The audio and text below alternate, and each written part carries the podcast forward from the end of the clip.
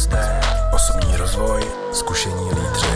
Lead V dnešním podcastu vítám lektorku rétoriky Zdeňku Žádníkovou. Od mikrofonu zdraví Petra Šmalcová.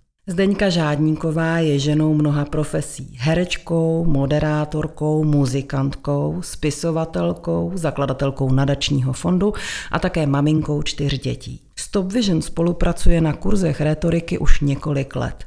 Umí učit nejen jak správně mluvit, ale ví, že vedle formy je nesmírně důležitý i obsah. Doma je v Davidském divadle, díky rodinnému zázemí a životní zkušenosti jí ale neděsí svět manažerů ani podnikatelů. Dokáže vysvěty propojovat, protože jim rozumí. Tím je výjimečná a možná i proto jsou její kurzy rétoriky tak inspirativní.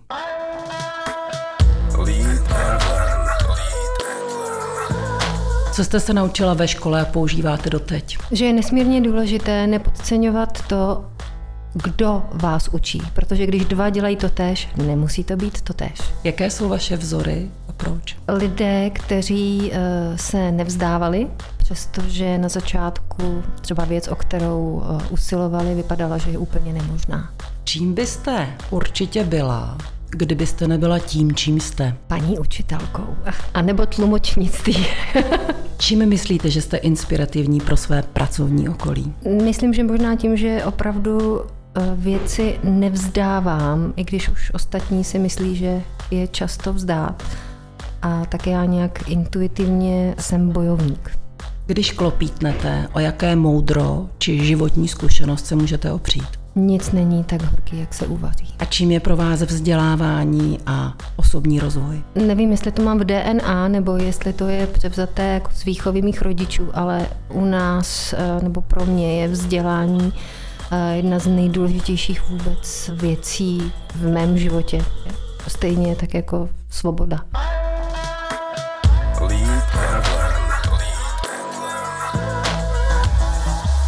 Jak dlouho děláte kurzy rétoriky u nás? Já myslím, že to je čtvrtý rok.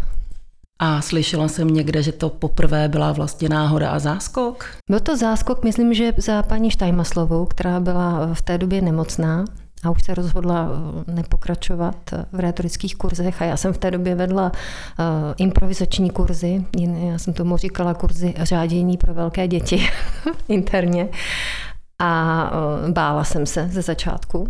Nicméně, protože věci nevzdávám a, a nové věci mě baví, tak já se jako změny, mě změny těší. A tak jsem si sedla a sestudovala jsem všechno, co se eh, kdy napsal o rétorice vůbec, i hlavně moderní rétoriku od autorky, to je Alena Špačková, což je mimo jiné eh, vystudovaná herečka, byla v ročníku s eh, Karlem Rodenem a Ivanou Chýlkovou, nicméně její dráha se nakonec vydala jiným směrem, ale ten její temperament a to, že vystudovala činoru v takhle silném ročníku, se projevilo i v tom, jak psala knížky. Já myslím, že teď přednáší někde na Husické teologické fakultě a uh, rétoriku jako takovou. A tam jsem získala nějaké teoretické základy a ty praktické návody jsem si uh, převzala um, jednak z dramatických výchov pro děti. On mezi dětmi a dospělými někdy není až takový rozdíl. A mm, sestudovala jsem si i, jakým způsobem se pracuje v Americe. Američtí kaučové, jakým způsobem uh, pracují, třeba když dostanou do ruky uh, čerstvého nového politika nebo někoho, kdo by měl mluvit na kameru. A oni ty, uh, oni ty způsoby mají poměrně, řekla bych, ostřejší nebo údernější Propracovanější. propracovanější a eh, třeba ty největší speakři, kteří mluví na TEDxu, tak ty mají svoje kauče, to jsou proprac. To jsou v podstatě takový, taková malá divadelní představení. Hmm. A vracím se zpět ke svému oboru, eh, že já se snažím v klientech Top Visionu nebo vůbec v klientech retorických kurzů eh, v nich probudit důvěru v sebe a v to, že když si zkusí někdy věci přehnat, nebo si na toho herce malinko zahrát a uvolnit se, že to vůbec není na škodu a že naopak ten jejich projev tu přitažlivost získá. Mm-hmm. Protože ty nejlepší uh, projevy uh, jednak nejsou podceněny z hlediska té vnější techniky, to je to, jak to říkáme, ale zejména, a to vždycky všem zdůrazňuji, a to uh, je velká, nebo velké téma našich kurzů je, že přestože se to podceňuje a přicházejí sem lidé, kteří se chtějí naučit, jak mluvit, tak já je učím, že to nejde bez toho, aby věděli, co mají říkat a komu že to je někdy mnohem důležitější a že to je odrazový můstek k tomu, jak mají mluvit. Vraťme se k tomu, jak mluvit. Setkala jste se někdy s tím, že na kurz přišel manažér a vy jste v jeho očích viděla, je herečka, tak to jsem zvědavý, co mě naučí. No určitě. Jak se tomu bránit, anebo jak ho přesvědčit? Já nemám nějaký plán na přesvědčování. Já jsem taková, jaká jsem a myslím si, že ta, ten způsob, jakým ten kurz vedu, myslím si, že tak do 40 minut je to v pořádku a víme, na čem jsme. A já nemám problém, jak si ze sebe udělat legraci, tak z celé té situace. A vlastně úkolem, mým úkolem prvotním v těch prvních 15-20 eh, minutách, odborně se tomu říká icebreaker, jsem se dočetla, tak je, eh, je o tom, abych vlastně lidské bytosti, lidi, kteří přijdou z různých světů, ať už je to korporát, nebo eh, ať je to bankovní prostředí, nebo malé rodinné firmy, tak abych je sklidnila a naladila na stejnou vlnu toho humoru, který nám pomůže vlastně k tomu, že jsme schopni si říkat věci a zpětné vazby bez toho, aby jsme to brali brali osobně. A to se s nás řekne, než udělá. A proto je, a na to mám různou sérii cvičení, takových příjemných, který vás vlastně příjemně na to naladí, že si ani nevšimnete, že vám někdo říká věci, které normálně byste jako za to škubal vlasy. Dnes jste mimo jiné lektorkou rétoriky. Já jsem se o vás dočetla, že jste byli, byla i lektorkou business angličtiny a tam jste se údajně potkala i se svým mužem. Teď nevím, co byla ta motivace, jestli učit tu angličtinu nebo potkat se s tím mužem, ale to možná nechme. Baví vás učit? A baví. Baví. Já zřejmě ty učitelské geny po svých rodičích mám. Moje maminka byla učitelka matematik a fyziky, což to dnes nechápu, protože matematický eh, gen se mi vyhnul a tatínek je vystudovaný farmaceut a přednáší na Lékařské fakultě v Hradci Králové mimo jiné. Takže a velmi úspěšný podnikatel dodnes. Taky. Celosvětově. Taky. My, ano, my mu říkáme děda věda, ale eh, to znamená nějaký genetický potenciál, chcete-li, tam, tam možná bude. A učení, učení mě baví. A mě baví právě proto, že přicházejí lidé, kteří jsou motivovaní a vždy je tam touha se něco dozvědět a velmi často propojuji spoustu věcí, které zdánlivě s rétorikou nesouvisí. A myslím si, že kdybych byla mladší, tak bych si to netroufla protože bych nebyla schopná do nich ani zdaleka tak nahlédnout. Jo? Je to kombinace Teď jsem začala studovat i nějaký psychoterapeutický výcvik, protože se mi velmi často stávalo, že když má někdo opravdu nějaký frapantní problém s mluvením, s retorikou jako takovou, tak to velmi často souvisí s nějakým osobnostním problémem. A je pravidlo, že pokud toho člověka sklidníte a on vám opravdu začne důvěřovat, a vy to skutečně chcete, aby vám důvěřoval, což je moje motivace. Já to neberu jako manipulace. Pokud v kurzu manipulují, tak to oznámím předem. a, a pak ještě oznámím, co tou manipulací sleduji a pak je to kvitováno. Jo? Ale nesmí to být skryté. Ale když tu, když tu důvěru nastolíte, tak eh, si lidé mnohdy zkusí i věci, které jsou opravdu za hranicí jejich komfortní zóny. A když je tam to přijetí i tím kolektivem, možná to máme z dětství, že když jsme přijímáni kolektivem, tak uf, jsme schopni jako čehokoliv. A v tom je síla toho, že ty kurzy jsou eh, více člené. Jo, to je rozdíl mezi individuálním retorickým tréninkem, kdy mi ten člověk může věřit, že opravdu teď, je, teď to vypadá lépe, mm-hmm. ale když řeknete například eh, dneska po, jsme tam měli opravdu fešák a pěkný, to byl pěkný, tak hezký kluk, ale mluvil vysokým hlasem jako holka. A tak jsme různými způsoby jsme ho nasměrovali o ty tři tóny níž, a jemu to přišlo divný. Ale když jsme všichni zvedli ruku, kdo si myslí, že teď to je ale opravdu paráda, tak jsem úplně viděla, jak se to tělo proměnilo a bylo to mnohem víc, než kdybych mu to řekla jenom já, jako lektor, jako, jako ještě žena, jako učitelka. No jo, tak. Ale když to je opravdu, když vám šest lidí potvrdí, že teď teda ale to bylo něco, tak to má velkou sílu a váhu. Zmínila jste, že máte vlastně za sebou dnes celodenní kurz rétoriky. Kterému typu kurzu dáváte přednost? Tomu individuálnímu anebo tomu skupinovému? Já bych to nerozlišovala. To není o přednosti, to je o tom, že je to jiná disciplína a sledujete jiný, malinko jiný cíl a pokud se dostanu k individuálním tréninkům, tak eh, je to o tom, že daleko víc pracujete s osobností toho člověka a jde to ještě do větších hloubek a musíte se detailně i připravit na obor, ve kterém ten člověk eh, se chce zlepšovat, mm-hmm. ten klient. Jo? To znamená, něco jiného je, když mám jako žáka eh, člověka z prostředí bankovnictví a něco jiného, když máte školit mluvčího, který má být eh, schopen reagovat na různé situace v různých prostředích. To pak ten trénink vypadá jinak a musíte se spíše zaměřit na tu pružnost v té změně a schopnosti třeba odmoderovat eh, od eh, večírku po úvod tiskové konference. Jo? Když, když učíte někoho naopak, kdo je velice erudovaný ve svém oboru, tak většinou ty kurzy se týkají toho, že, se, že mají blok před kamerou, nebo před mikrofonem. Jo? Nebo před publikem. Nebo před publikem. Ale ty příležitosti, při kterých mluví, se většinou mají repetitivní charakter. Mm-hmm. To znamená, tam se učíme uh, různé nástroje k odstranění té trémy a různé modelové situace a různé modelové projevy, na které oni si už potom roubují ta témata, která se jich dotýkají. Nejsem mluvčí, ale jsem odborník a jsem vážený odborník ve svém oboru, ale proč bych ještě k tomu měl skvěle mluvit? To, že jste odborník a dokonale ovládáte téma svojí práci, Eh, je jedna věc, jistě může být nespochybnitelná. A druhá věc je, zda ji umíte srozumitelně a i, nebojím se říct si slovo zábavně, sdělit. Protože tím, že ji sdělujete, tak ji zpřístupňujete.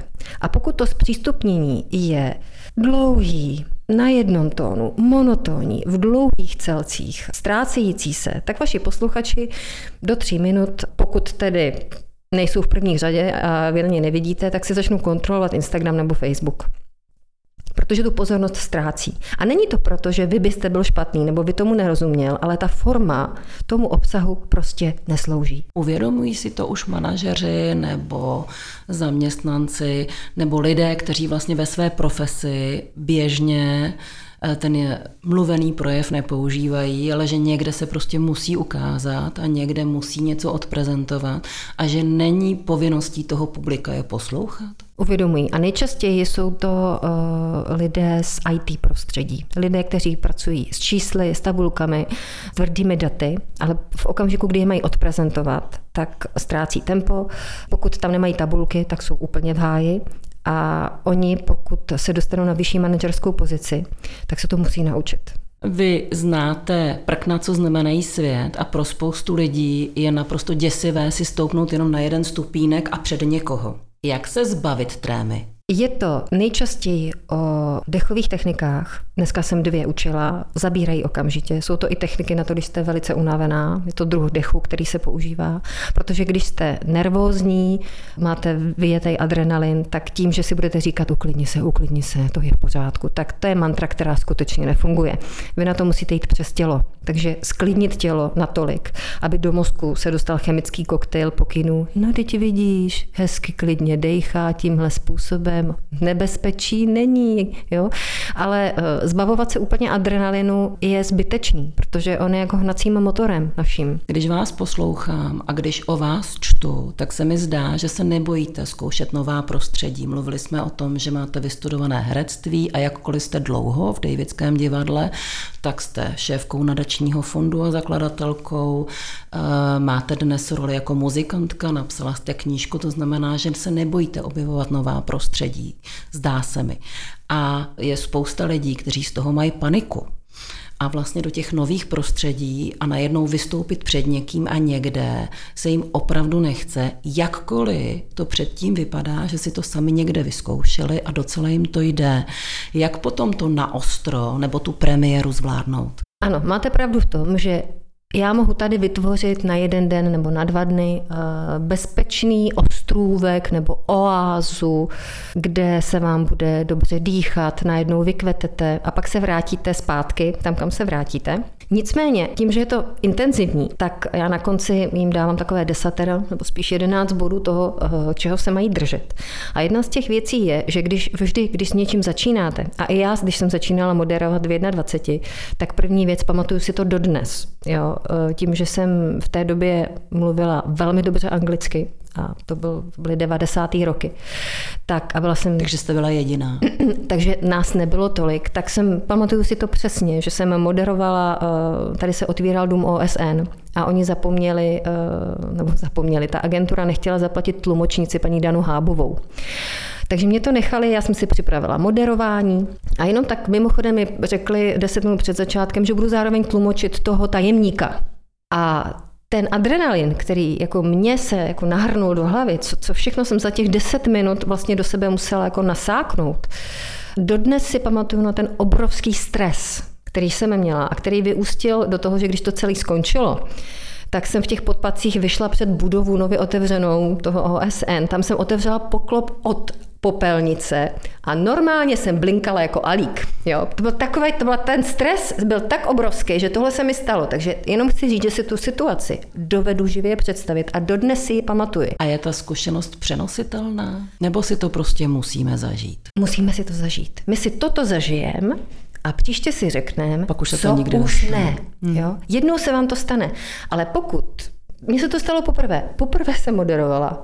Já jsem měla napsané i dámy a pánové. Na, na všechno jsem to měla napsané. A uh, večer jsem moderovala další akci, uh, která souvisela s tím otevřením.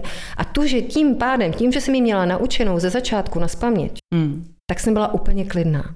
A to je to, když začínáme mluvit, tak je dobré se ty začátky a konce jednoduše naučit na spaměť. Ten mozek má takový tlačítko, spínač, který když spustíte, tak on pak už ví, že jede. A pak se můžete podívat, zkontrolovat si ten projev, něco si upravit, ale je dobré ten začátek a konec umět. A my i dneska na kurzu jsme se učili a oni si všichni ty účastníci se to vyzkoušeli, že když jsme ty jejich projevy, které, nebo ty prezentace, které zí- zítra třeba už bude paní prezentovat, projeli pětkrát, šestkrát, už neudělala chybu. Takže i v rétorice platí, dodržuj řád a řád tě podrží. Ano, je to o tom a je to jako ve cvičení. Vy nemůžete zvednout bench press naraz, to uděláte a můžete si něco urvat. Ale když cvičíte ten sval, tak to zvednete. Je to op- opakování. Pojďme k osobnosti toho mm-hmm. mluvčího. Už jste několikrát mluvila i o tom, že s těmi lidmi, zejména v těch individuálních kurzech, probíráte i osobnostní věci, narážíte nějaké psychologické nebo jiné bariéry. Je vážně rozdíl mezi tím, jestli jsem extrovert nebo introvert? Je nesmírný. Nicméně nespochybnitelné je, že pokud chcete být eh, dobrým mluvčím, tak je třeba, abyste měl rád lidi a těšil se na to. To, jestli máte nadšení pro tu věc, kterou děláte a baví vás to, je věc, která vám kouká z očí. Je mnoho lidí, kteří eh, svou energii šetří. Rozumím tomu, já toho třeba nejsem schopná, ale je důležité vědět, že pokud chcete zaujmout, tak je důležité se na tu věc připravit a mluvit tak, aby eh, jste si, eh, jednak si to užil, pokud nadšený nejste, nadšený předstírejte, ale abyste si to užil a aby vás bavilo sám sebe poslouchat. Protože když si připravíte něco, na co se těšíte, jo, tak i tu trému zvládnete líp.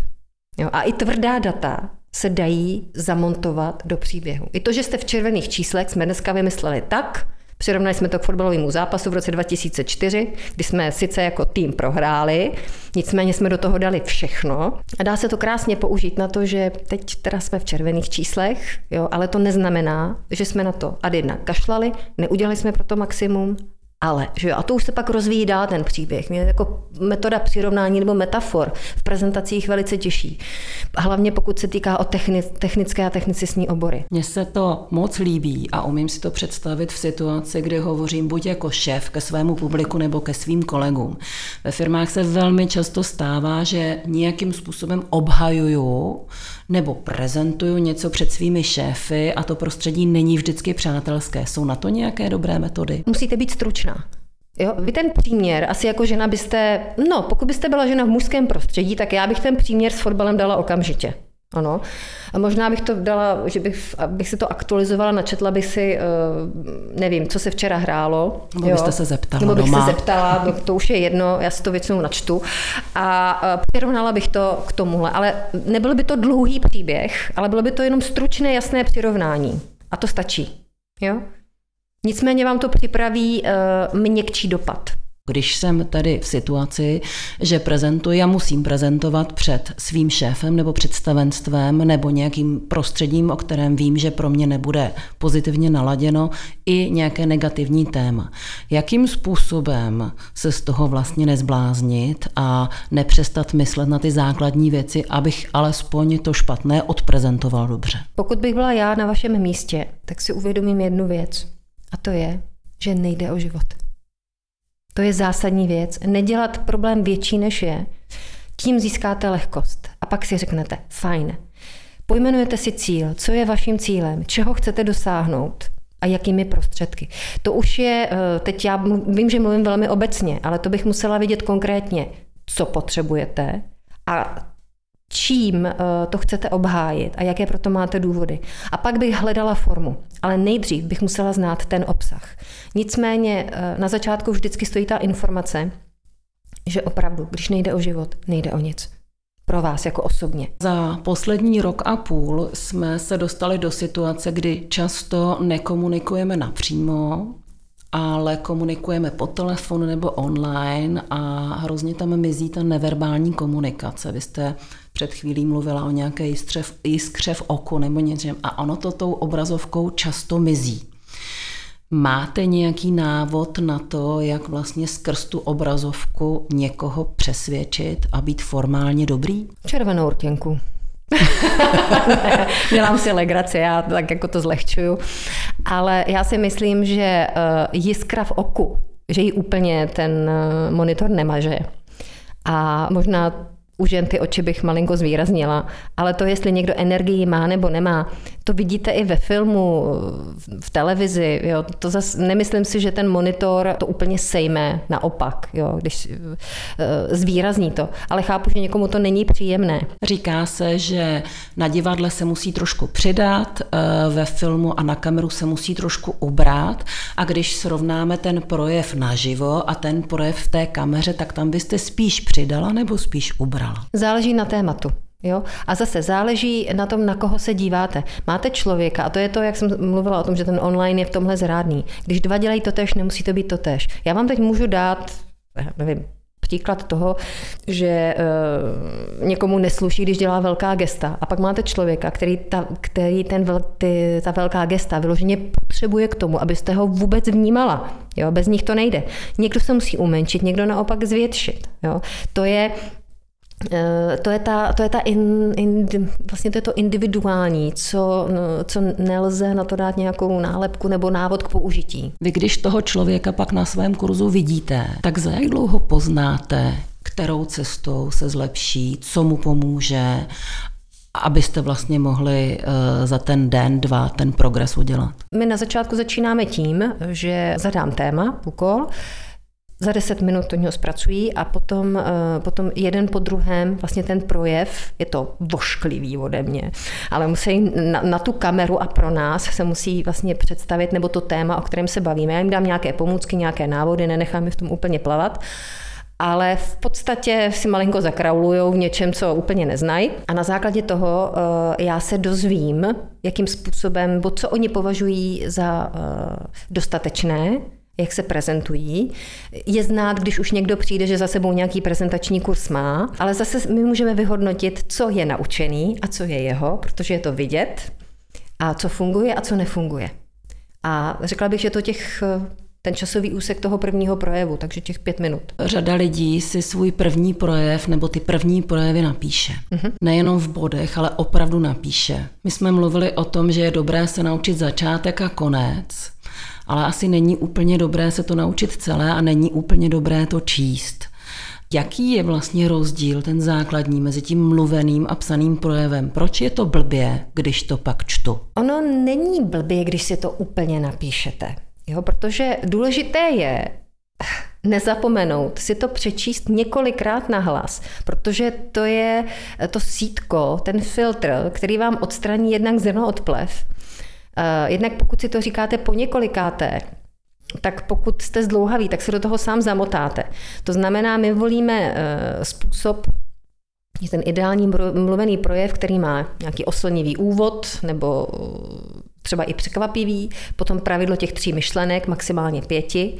A teď tam používáme, ať už jsou to metafory, příběhy, aforizmy, nebo to už je vlastně jako cokoliv. Jo? Něco, co přiblíží to téma, které je někdy vysoce odborné, třeba i lidem, kteří odborníky nejsou. To bylo třeba velice důležité eh, v době covidu, kdy jste eh, medicínské pojmy, nebo vůbec, co je to spike protein, co, jakým způsobem se ty viry chovají, tak paradoxně komunikačně vítězil ten, kdo byl schopen tu medicínskou řeč převést do běžné řeči, které eh, vlastně běžný smrtelník, který nevystudoval nebo nemá za sebou seminář z biochemie, tak které, kterému porozuměl, jo? protože chemii jsme všichni měli naposledy na střední škole a tím to haslo. Jo? Ale to, jakým způsobem to funguje, je třeba právě vysvětlit přes příběh, který se týká oblasti, která je nám všem nějakým způsobem blízká. A to se učíme. Stalo se vám, že když jste našli buď tu metaforu nebo nějaký způsob vysvětlení, který je pro to publikum pochopitelnější, že vám ale ten respondent řekl, já si připadám jako blbec, protože kdyby mě slyšeli moji kolegové odborníci, tak by mě poháněli? Tam je nesmírně důležité, a to je první bod, ke komu mluvíte. To znamená, je to uh, nejdůležitější bod, ne co říkáte a jak, ale ke komu hovoříte. A pokud si definujete, definujete, kdo je mým posluchačem, tak podle toho ten mluvený projev nebo tu prezentaci stavíte a děláte. Samozřejmě nebudete uh, vymýšlet přirovnání ke každodennímu životu na odborném kongresu, kde se můžete bavit v datech a když, když řeknete katalytický proces, tak všichni vědí, co je katalytický proces, ale pokud to máte vysvětlit někomu, třeba jako mě, co to je, tak to už je jako horší oříšek. Jo? Já si to trošku znamená... myslím, že vy to víte. ne, ne, ne, ne, já, to, nebo, já jsem to možná věděla, už jsem to zapomněla, ale uh, je to, zá, takže základní věc je, ke komu hovoříte a podle toho si to připravíte. Jsme v horké kampani, máme před parlamentními volbami.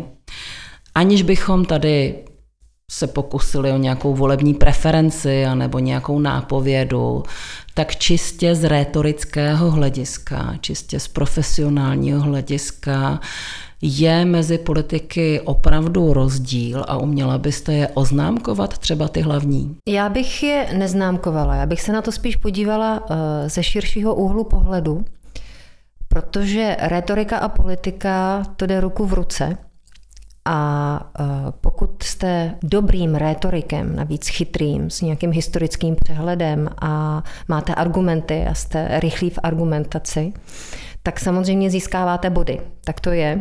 Myslím si, že ale, že mnohem e, důležitější, to je, dejme tomu, vysoká škola, ale eh, já, co sleduji, je, jestli politici jako takoví nejsou jenom eh, lidé, kteří mnoho mluví a nic nevysloví. Eh, já si pamatuji nejmenovaného politika ČSSD, který byl nevýrazným a zůstal nevýrazným, přestože velice plynule, jemně, vlastně velmi kultivovaně, neustále hovořil, ale vy jste se na konci té věty nedozvěděla vůbec nic. Je to věc, ta hladká plynulost, taková někdy možná až hadí, je velice nevýhodná. A potom samozřejmě v duelích eh, vítězí ten, kdo třeba i špatně skloňuje, nicméně je razantní, je jasný, je stručný a působí rozhodně a jako muž, o kterého se vy, ženy, třeba můžete i opřít. To, že ten dojem se může jenom vyvolávat, je, to už je na druhou, ale my působíme na první signální soustavu. A mezi skvělé rétory, pokud jde o politiky, tak určitě patří američtí politici a některé projevy jsou opravdu pověstné. Čím to, že obecně v té Americe umí lidé lépe mluvit a zase se říká, že v té Evropě nebo v tom našem světě, že více víme, o čem mluvíme? Já bych to nezobecňovala. Je to individuální věc. Na druhé straně je to stejné, jako že v Americe mají skvělé muzikálové zpěváky, úžasnou taneční show na Broadway, protože je tam historie a je tam tradice. třeba toho muzikálového herectví. U nás je vynikající činoherní herectví, ale muzikálovou katedru máme jenom jednu, a to v Brně. Teď vrátím se zpátky k politice. V Americe je tradice toho, že politici výborně mluví, jsou tam eh, rozsáhlé retorické školy, směry. Eh, oni to skutečně se tomu věnují i na středních školách. Mají tam povinně, i tady na mezinárodních školách se vyučuje drama. A ne drama ve smyslu jdeme hrát divadlo, ale jdeme se učit sebe prezentovat. České školství nic takového nemá.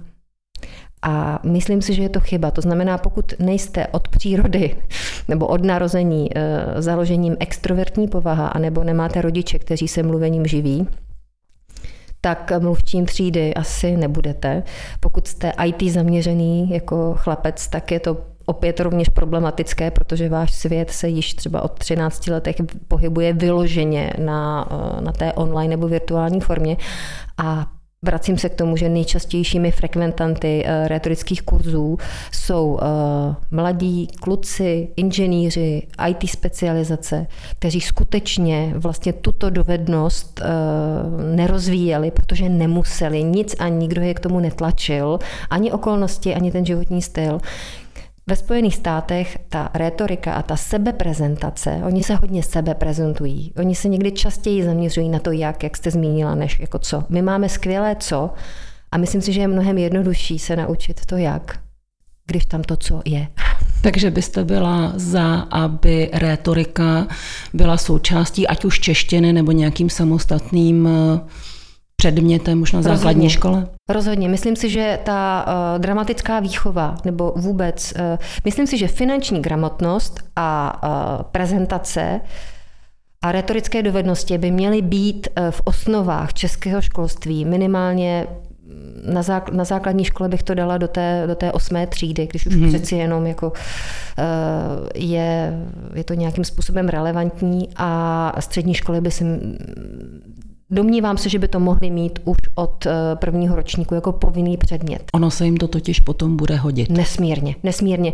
Vlastně je to i zajímavá věc i do běžného života, protože minimálně několikrát za život se dostanete do situace, ať už jste třeba svědek na, na, na svatbě, nebo máte promluvit při nějaké rodinné příležitosti, nebo eh, hodí, hodí myslím si, že bych teď... Rozvíjí se vám ta kariéra, určitě. Ano, je to, eh, je to dovednost, která je užitečnější. Víte, jak zbalit holku, aby to fungovalo?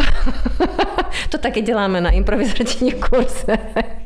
To si určitě zapamatujte, ne, ne, že to, to jsme dobře. dostali, jenom přišel uh, mladík a ři, právě taky jako počítačový genius. A říkal, jo, vám to dali za úkol. Ano, ano, ano, ano. Měli jsme to jako téma, že potřebuje, jako, že se mu líbí dívka, opravdu není, neumí mluvit, nikdy to dělal, nepotřeboval, teď to potřebuje a přišel na kus retorických dovedností, aby věděl, jak má zbalit holku. To byla taková paráda. A povedlo se? Povedlo se, to byl ten dvoudenní a na konci odcházel nabitý vědomostmi, no, m, pak mi napsal mail, že se povedlo.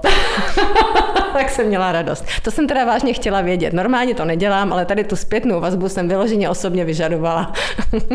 Řekněte mi, kdy vám došla slova? Stalo se to někdy? Pokud přijde nějaké dojetí, nebo mm, moderuji, nebo hovořím o něčem, co se mě eh, osobně dotkne nebo dotýká, tak eh, potom já to na férovku přiznám a předám slovo někomu, kdo stojí vedle mě s tím, že řeknu, omlouvám se, teď jsem se dojala a až se uklidním, tak budu pokračovat.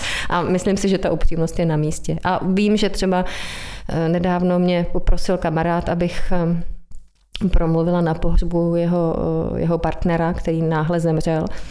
A vím, že to nemůžu dělat v, vlastně v okamžiku, kdy mám navázaný nějaký blízký vztah eh, s tím člověkem, který už tady není mezi námi, že se můžu stokrát na to profesionálně připravit, ale pokud tam je vazba, tak uh, ta situace a to dojetí mě stejně přemůže. Ale je situace, a to jsem učila našeho instalatéra, který se mi, mm, jsme si povídali, co já dělám, co on dělá. A povedala, prosím vás, na co já bych potřeboval retorický kurzy. Já říkám, no, ale tím by příští týden dáváte dceru, že jo, pane Vácha? No, no vdávám, no. No a už máte připravený svatební projev tatínka? A on, a to asi mě, co jim to tam řeknu, že jo, no, tak jako jim popřeju dobrou chuť. A já, no to nemůžete o lince udělat, to musí mít jako nějakou úroveň, to si připravte. A hlavně si to, pane Vácha, několikrát řekněte, No prosím vás, paní Žája, proč bych to jako dělala? Jaká no, to uvidíte a pak mi zavolejte. Za dva dny telefonát, pan Vácha volá a říká, paní Šátníková, ještě, že jste mi to poradila. Já jsem nedořekl druhou větu, už jsem brečel. a jaká, no vidíte, kolikrát si to mám říct, abych nebrečel. A já říkám, pane Vácha, vy 30krát. A on řekl, potom po, po svatbě mi volal a říkal, stačilo 20krát. Pak, když už jsem to mlel po, po 20, tak už jsem se nedojímal, už jsem se nebo se ne, ne sebe dojímal. Takže je to užitečný. No? Takže i takový dobrý tip máme nakonec. Já moc děkuji za dnešní povídání. Děkuji za všechny kurzy rétoriky a za vaše posluchače, kteří se díky vám zlepší, protože mám pocit, že pak mají lepší a veselější život. Ať se vám daří. Děkuji za pozvání. Lead and